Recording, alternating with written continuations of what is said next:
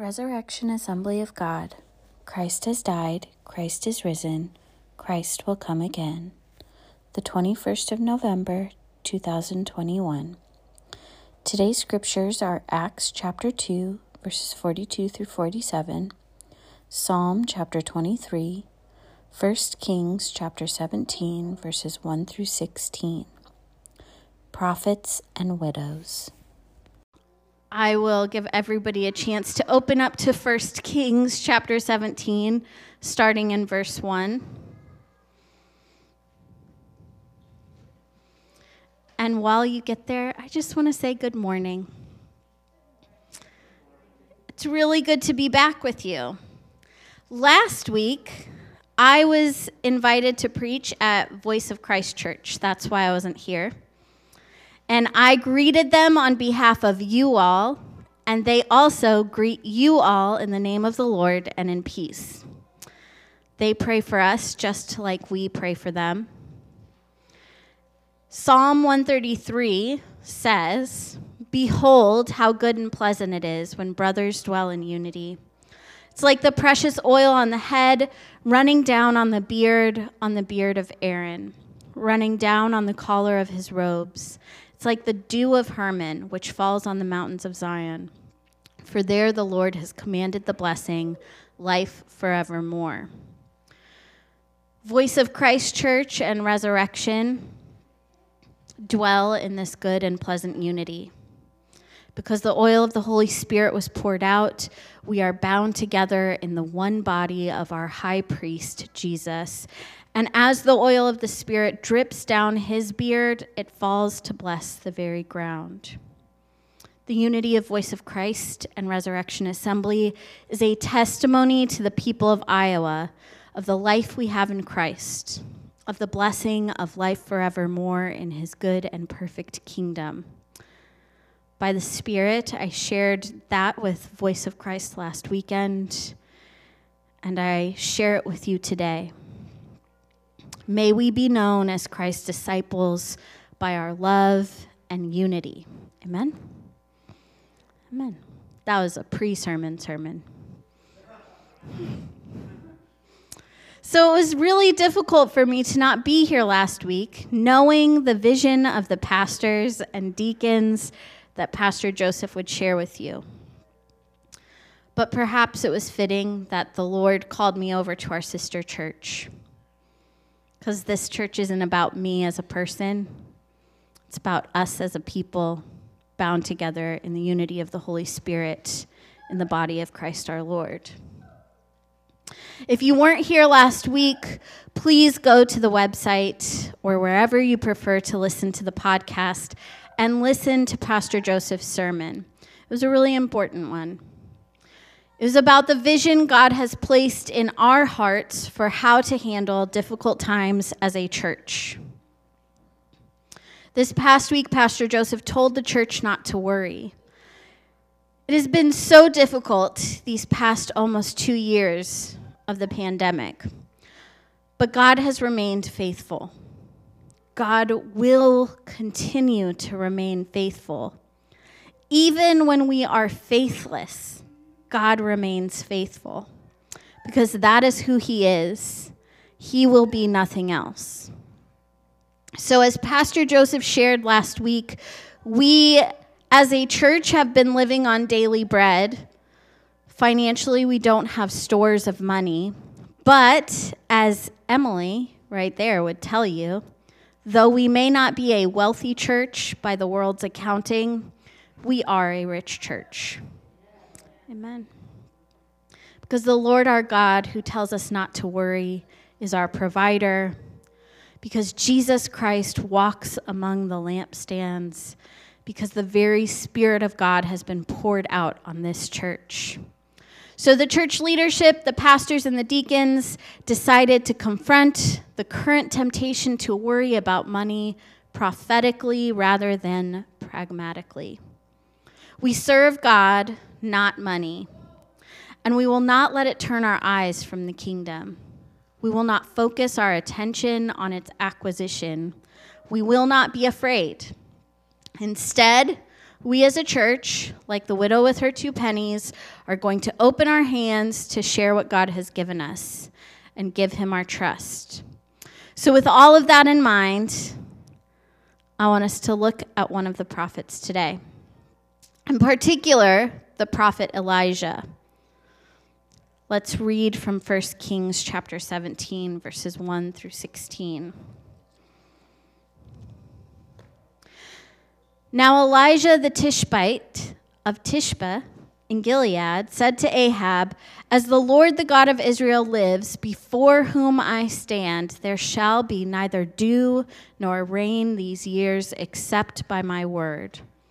And the word of the Lord came to him Depart from here and turn eastward, and hide yourself by the brook Cherith, which is east of the Jordan. You, have, you shall drink from the brook, and I have commanded the ravens to feed you there. So he went and did according to the word of the Lord. He went and lived by the brook Cherith, that is east of the Lord, uh, east of the Jordan. And the ravens brought him bread and meat in the morning, and bread and meat in the evening, and he drank from the brook. And after a while, the brook dried up, because there was no rain in the land. Then the word of the Lord came to him Arise, go to Zarephath, which belongs to Sidon, and dwell there. Behold, I have commanded a widow there to feed you. So he arose and went to Zarephath, and, went, and when he came to the gate of the city, behold, a widow was the, there gathering sticks. And he called to her and said, Bring me a little water in a vessel that I might drink. And as she was going to bring it, he called to her and said, Bring me a morsel of bread in your hands. And she said, As the Lord your God lives, I have nothing baked, only a handful of flour in a jar and a little oil in a jug. And now I am gathering a couple of sticks that I may go in and prepare it for myself and my son, that we may eat and die. And Elijah said to her, Do not fear. Go and do as you have said, but first make me a little cake of it and bring it to me. And afterward make something for yourself and your son. For thus says the Lord, the God of Israel The jar of flour shall not be spent, and the jug of oil shall not be empty until the day that the Lord sends rain upon the earth. And as she went and did as Elijah said, and she said, and she and he and her household ate for many days. The jar of flour was not spent, neither did the jug of oil become empty, according to the word of the Lord that he spoke by Elijah. Let's pray. God, Father, Son, and Holy Spirit, your word says that these are the last days when you have poured out your spirit on the church, on the young and the old, on sons and on daughters, that we might prophesy. Your word also says that the power of darkness in this world has been and will be overcome by the blood of the Lamb and the word of the testimony of your saints. So, Lord, as the pressures of this present darkness press in, Strengthen us to stand by the might of your Holy Spirit, to be a prophetic witness. And Lord, let the light of Christ shine through Resurrection Assembly like a city on a hill, that those who are weary and heavy laden would come to you and find their rest. In the name of Jesus Christ our Lord, we pray. Amen. Church, today I want to focus on the story of the prophet and of the widow. But we cannot understand the depth of these stories, of this story, outside of the greater context. This story takes place when Israel is under the wicked rule of King Ahab, who had done more evil in the sight of the Lord than all who had come before him. And though Ahab was faithless, God remained faithful to the covenant he made with Israel, which meant, in this instance, that God was faithful in his discipline. That Israel might turn from the ways of death and look to the God of life. So, for years, there had been a drought. But even in this drought, God provided for his prophet Elijah. Now, I want to take a minute to think about the prophet Elijah. Elijah pleads with the people of Israel to turn from idolatry and sin and serve God only. Elijah is the prophet does, that doesn't even taste death. Instead, he's caught up in a whirlwind and taken directly to God. Elijah was incredibly important. John the Baptist was a prophet in the same spirit as Elijah, according to the Gospel of Luke. We even see Elijah standing with Jesus in the Transfiguration. This is the same Elijah that we're talking about here at the beginning of the chapter 17 of 1 Kings. And Elijah the prophet was called by God to speak truth to power. The truth of God, which is like salt, it stings while it cleanses a wound. Elijah was called by God to speak the truth of the coming drought to the wicked King Ahab. Not just the truth of what would happen, but also the truth that God was remaining faithful to the covenant, even though Israel was not. And prophesying drought means prophesying famine because crops don't grow where there is no rain, and livestock won't survive without food and water. Neither will the people. But God is faithful, and God provided for his prophet. We see at the opening of this story that God commanded the ravens to bring food to Elijah as he hid near the brook. Church, the way of the prophets is not easy. Elijah, in his hunger and in his thirst, was reminded of his weakness, but the faithful God of all creation was his strength. Elijah didn't need to worry because those same birds that Pastor Joseph spoke about last week, that neither sow nor reap nor gather into barns, were sent by God to provide the prophet each day with daily bread and meat.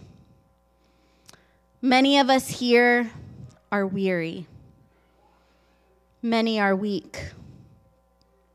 The past few years have been like a drought. We cannot be sure of much, but we can be certain that God remains faithful. Eventually, in that dry time, even the brook dried up.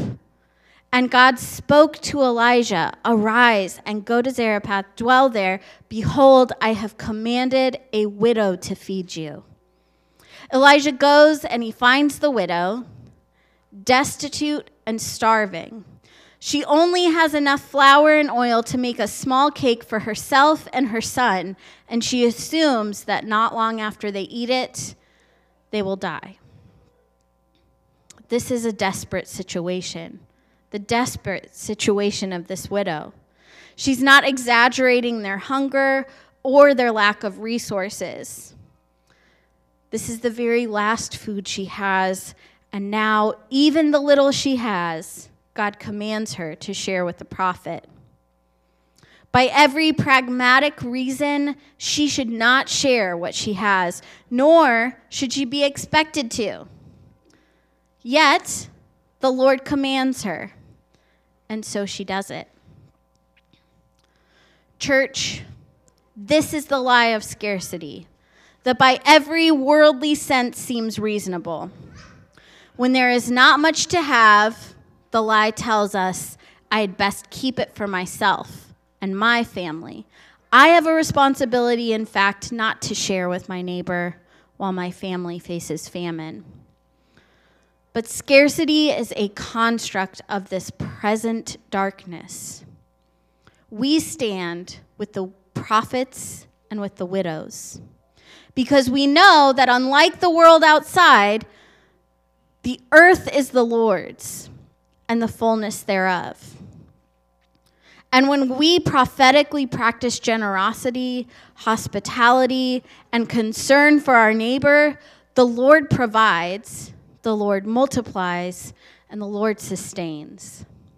See, when this widow, who was preparing the last morsel of food for herself and her child, who was prepared to die, practiced hospitality in her poverty despite the scarcity plaguing their entire society, that flour kept coming, the oil kept flowing, and God sustained all three of them. Church, to grasp on to the very last straws of what we have is to forget the faithfulness of God. Sure, we feed our families. The widow made cakes a little smaller than she had expected, to be sure, to be sure that each had some. And in the sharing of her resources, none were found in need. Like the church in the beginning of Acts,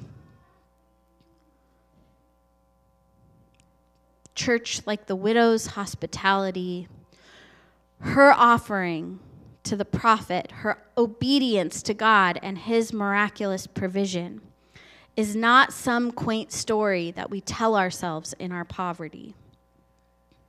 In fact, this is an offensive story to tell ourselves in our poverty. If we look with worldly eyes, this is the antithesis of the transactional way of the American people and the world more broadly. There is a deep rooted belief in this society that what I have is mine and gifts are only to be given with an expectation of reciprocity. The times I've heard people say or seen people post on social media that you have to cut the people out of your life who are doing nothing for you is immeasurable. But listen to me, church. We are not called to be pragmatic or transactional. We do not make accounts with a worldly ledger. We are called to be like prophets and widows. We are called to share what we have in our wealth and in our poverty, to those we love and even to our enemies. Even as we face drought, even as we face hunger, even as we stare death in the face the widow obeyed God, and death lost its sting. The grave lost its victory. See, church, the widow with two pennies rejected those false claims that money had made on her life, and the widow at Zarephath rejected the false claims that death had made on hers. The Lord sustained them. The Lord provided in that time of drought and famine. Neither the widow or the prophet were living a life of comfortable abundance, though. God gave them each day their daily bread, and even though it was not much, the display of the faithfulness of God, tangibly present day in and day out until He sent rain on the earth again, was all the comfort they needed. Some of us are facing a bleak landscape. Whether it be actual hunger and thirst, or illness, or housing insecurity, or just the constant stress of the weight of these past few years of a pandemic. We may feel as though we aren't sure if we can make it financially, physically, or emotionally. But let me tell you, God sustains the widows and the prophets alike. If you feel like you can't make it, He will give you the flour you need to keep going in these difficult times.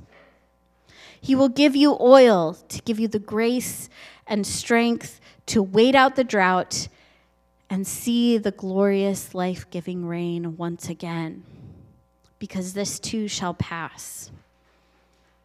So, if you are struggling today, trust God like the widow, obey his voice, share what you can, be like the prophet, and speak the truth of God even when it's hard. And as you pray for the rain to come, that healing rain of heaven, you can be confident that God will sustain you. Church, like I said, this is more than a quaint story we tell ourselves. God still provides for widows today. Like Mary, that Pastor Joseph mentioned last week. There's another story of a widow. Some of you knew her. She's among the cloud of witnesses of the members of this local church who passed on before us and who cheers us on as we run the good race. I'm taking a moment to talk about my grandma. Her name was Beulah Hooten. She wasn't just my grandma, she was also Jesse and Andy and Steven's grandma. Some of you in this room were raised with her teaching in this church. I know that I'm only here in this pulpit today because she petitioned to God that He would call some of her children and grandchildren to be ministers of the gospel. She was the type of widow who always had a spare slice of watermelon for somebody or cherry Luden's cough drop, always paired with a word of encouragement in the name of the Lord. She told me once of a particularly cold winter in Iowa. She had very little coal left to keep the furnace going, not even enough for a day, but for a solid week, if I remember correctly. She would scoop some coal out to keep the fire going, and miraculously, like the jar of oil and flour, the coal never seemed to diminish. She kept scooping coals on the fire, and the Lord multiplied the little she had in her time of need. She had faith that He would provide, and God sustained her in the difficult times. Church, I say that because God cares about widows and God cares about prophets. God is faithful even when we are faithful, faithless, and the small acts of those who trust in the name of the Lord their God, the testimonies of his saints by the blood of the Lamb, are a light stronger than the darkest night or the coldest winter can produce. Widows and prophets, God cares for them both. And God cares about this church, and God cares about you. As I said before, this church, situated in the context of our world today, just like Elijah and the widow were in theirs, is facing the same pandemic, is facing the same uncertainty that all of the world is facing right now. But we are choosing to approach that uncertainty prophetically rather than pragmatically because we can say as a church that we are not wealthy, but we have heard the words of the prophets. We hear the call of God to share what we have. We hear the word of Elijah do not fear, the flour and the oil won't be spent. We hear the promise that even in the drought, God will sustain us.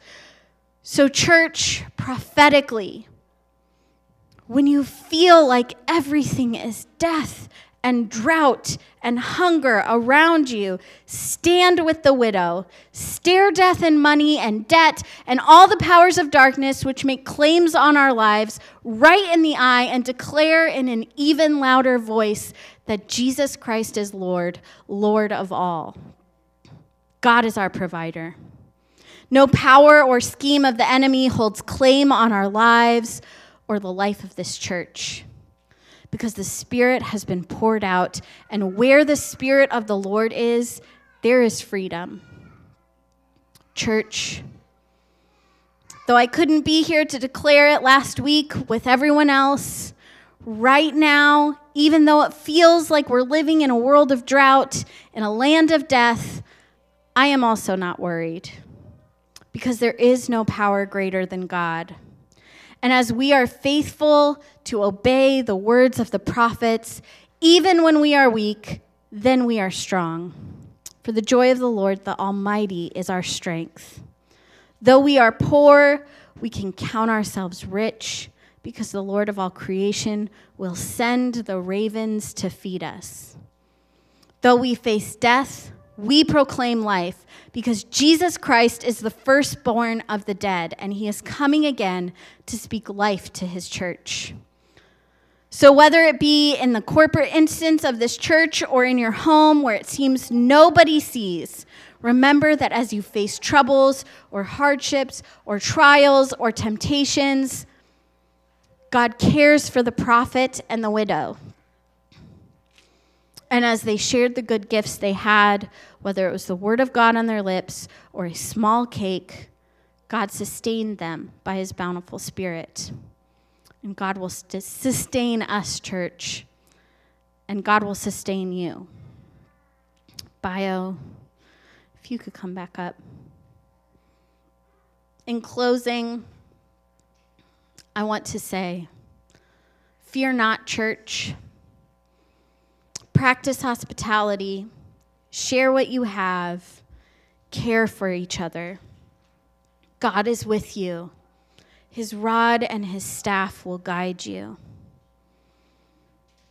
I invite you now to stand as we prepare for this meal. Let us